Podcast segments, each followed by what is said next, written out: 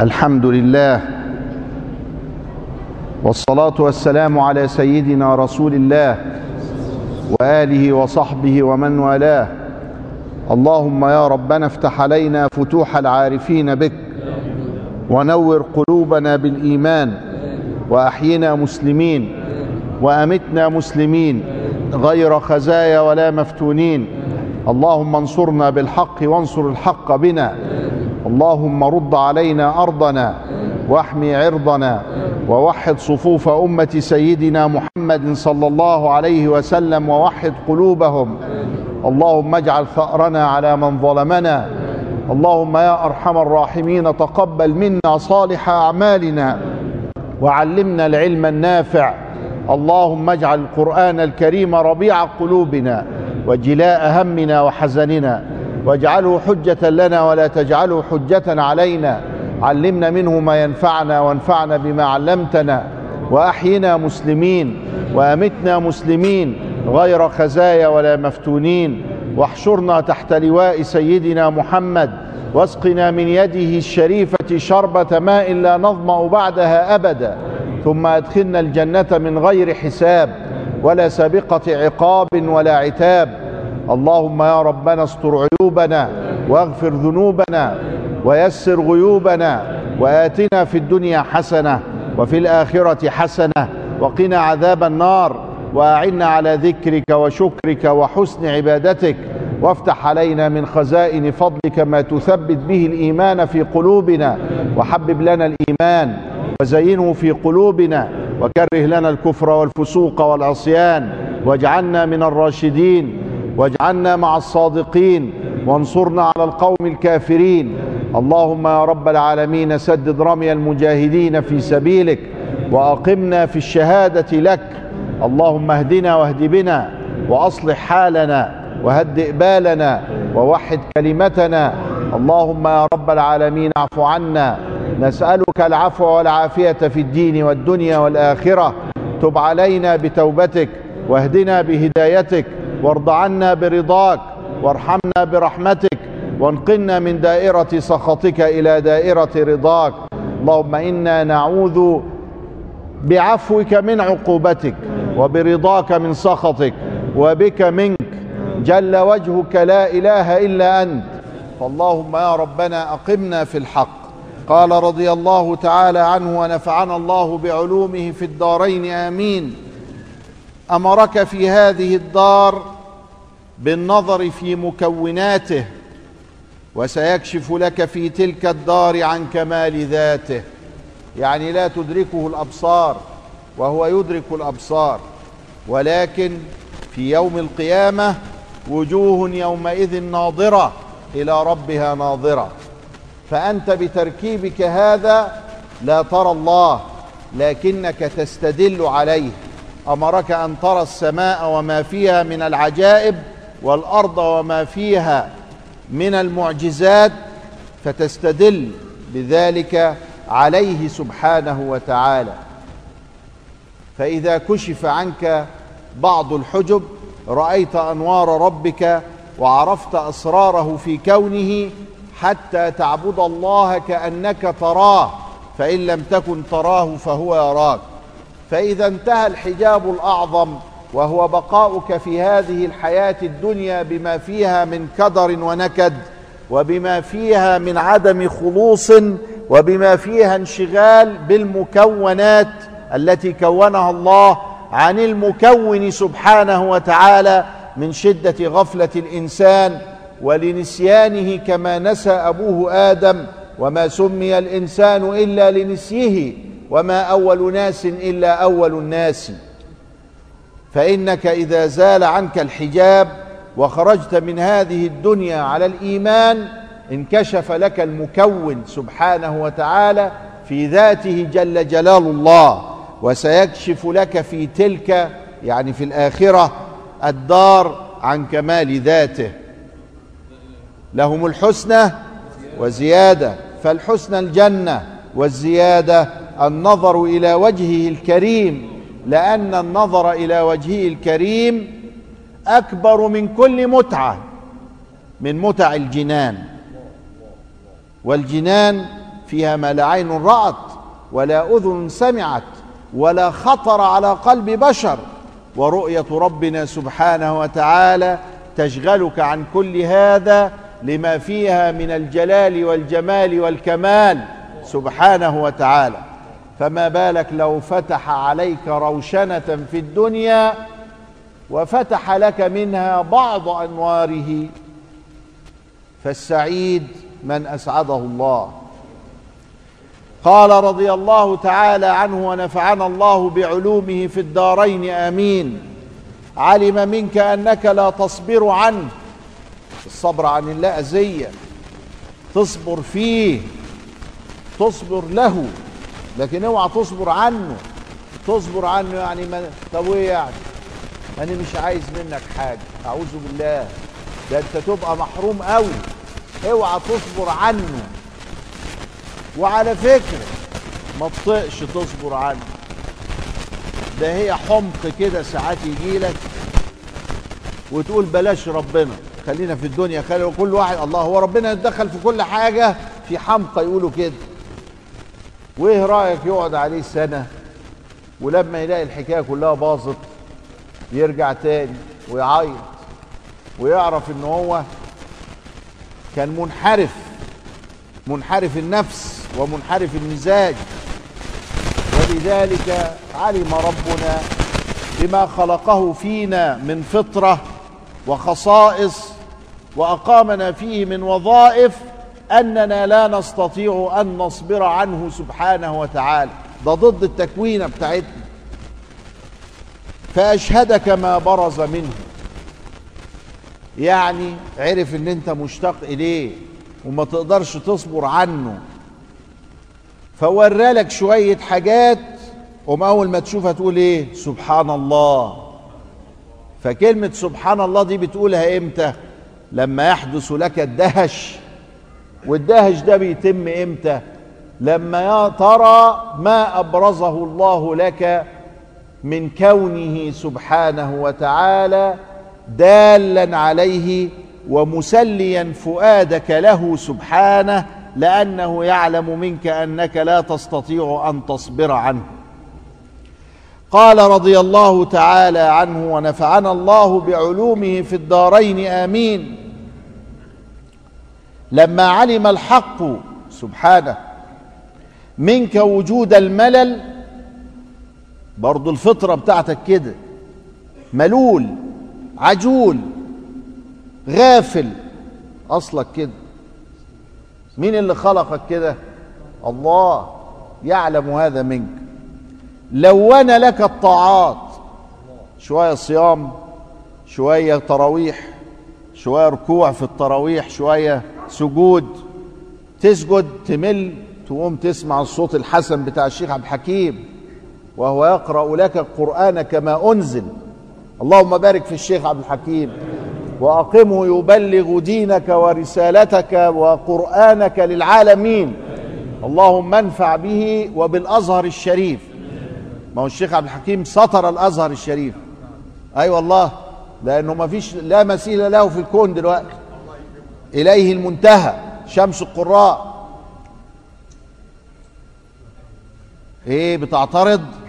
ما بيعترضش، بيقول سمعنا وأطعنا، غفرانك ربنا وإليك المصير. أقامه الله في كده. الشيخ عبد الحكيم حاجة حلوة، واخد بالك إزاي؟ بيقرأ القرآن زي ما هو كده، هو كده نزل من السماء، هو كده. يبقى سطرنا كلنا ولا لا؟ سطرنا كلنا، سطر مصر كلها.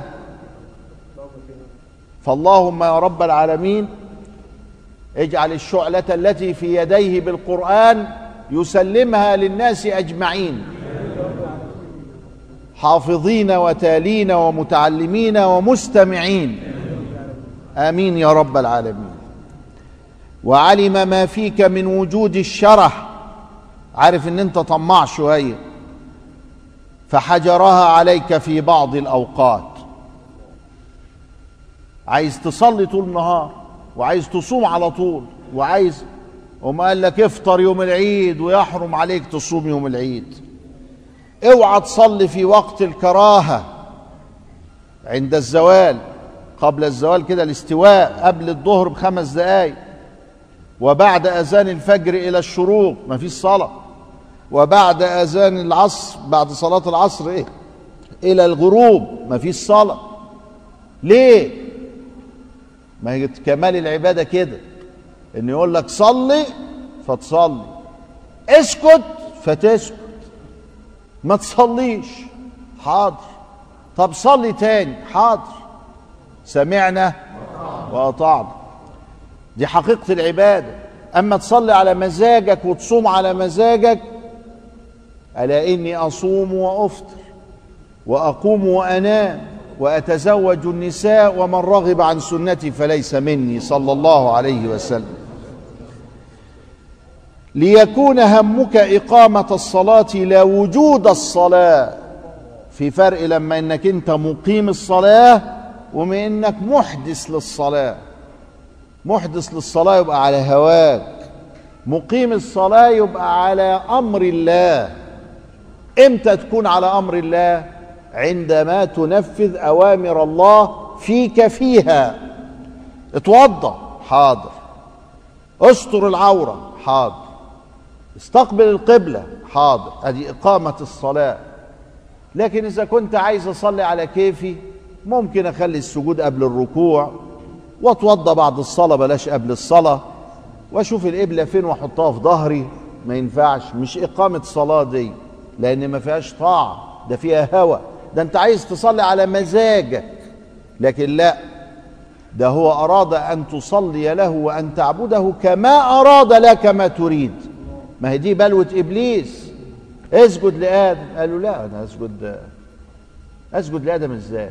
أسجد ليك أنت وحدك، لا شريك لك. الله، أنت بتتحنشص زي بعض الإخوة كده، بعض الإخوة يتحنشصوا كده، غلط، دي بدعة إبليسية. ده تعبده كما أراد لا كما تريد.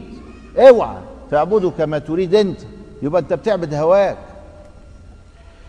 قال رضي الله تعالى عنه ونفعنا الله بعلومه في الدارين آمين: الصلاة طهرة للقلوب من أدناس الذنوب. الصلاة بتغسلك، تخليك زي الثوب الأبيض بعد غسيله بالمساحيق الفلانية. الصلاة دي واستفتاح لباب الغيوب.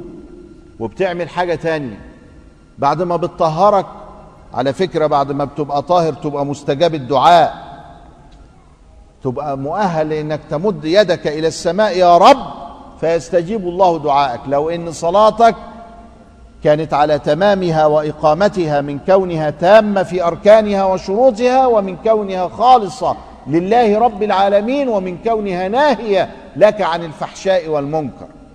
ان الصلاة تنهى عن الفحشاء والمنكر، ولذكر الله اكبر.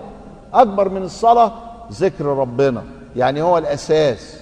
فاذكروني أذكركم واشكروا لي ولا تكفرون. والمهمة التانية بتاع الصلاة تفتح عليك. ما احنا بندعي بيقول اللهم افتح علينا فتوح العارفين بك. تفتح لك الغيوب، تخلي قلبك شفاف، تخليك ذكي، تشيل السحابة اللي على عينيك ولا على دماغك، ما تخليكش تفكر غلط، تخليك شايف الأمور على حقائقها. يجي ده يوسوس لك بكلمة من هنا وبكلمة من هنا، انت شايف الحكاية واضحة قدامك وقلبك مستقر بيها. يجي منين ده؟ من الصلاة.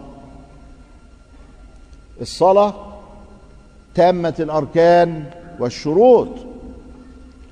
الصلاة طهرة للقلوب من أدناس الذنوب واستفتاح، بتفتح لباب الغيوب. ازاي يتفتح عليك باب الغيوب؟ تلاقي تلاقيك فاهم، تلاقي روحك كده ذهنك صافي وفاهم، فاهم الحقائق.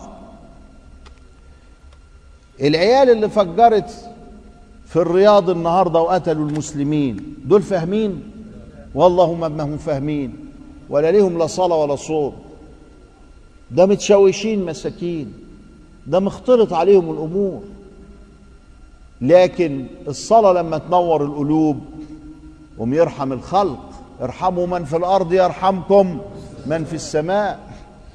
الصلاة لما بتنور القلوب وتفتح باب الغيوب يبقى فيها نوع من أنواع التواضع لله. ما انت بتسجد بتخر من فوق كده لربنا. ولا يسجد لله اليوم في الأرض إلا المسلمون والحمد لله رب العالمين. الأمة الوحيدة اللي بتسجد لربها هم المسلمون. يبقى دول يوم صلاة، دول اللي بيروعوا الناس في البيت الحرام واللي بيقتلوا المسلمين ويهيروا دماءهم، لا، ده عالم حقدة حسدة بيلفوا حوالين روحهم، أغبياء أغلق عليهم بل أغلقوا على أنفسهم. الصلاة محل المناجاة. الصلاة محل المناجاة، أحسن حاجة تناجي فيها ربك وتلتجئ إليه وتبكي بين يديه هي الصلاة. وهو عملها لك وعلمها لك من نعمته. ومعدن المصافاة، توصلك كده للصفاء، تتسع فيها ميادين الأسرار. وانت واقف بتصلي تكتشف الأدب في عبادة ربك. ايه الأسرار؟ مش أسرار الكون، دي حاجة بسيطة، دي أسرار العبودية. كيف تكون عبدا ربانيا يرضى الله عنك؟ وانت بتصلي قوم يجي لك الحال ده. وتشرق فيها شوارق الأنوار، النور ينعكس في قلبك فتحدث الطمأنينة. ألا بذكر الله تطمئن القلوب.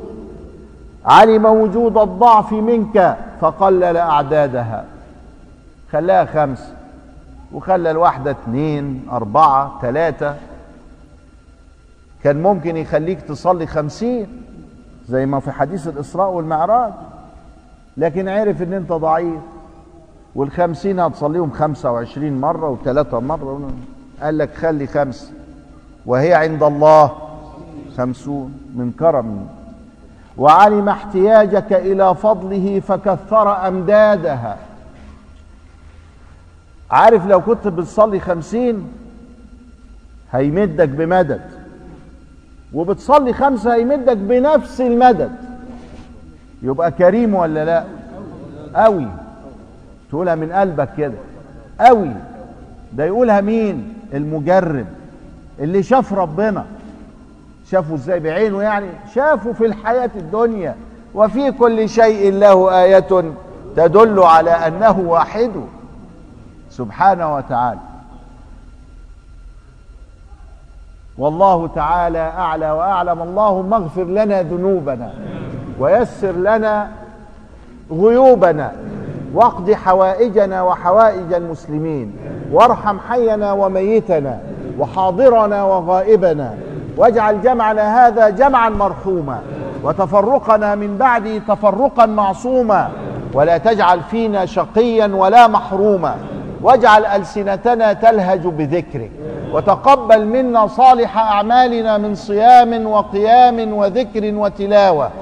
اللهم اجعل القرآن الكريم حجة لنا في الدنيا وحجة لنا في الآخرة. ومتعنا بالنظر إلى وجهك الكريم في جنة الخلد يا أرحم الراحمين.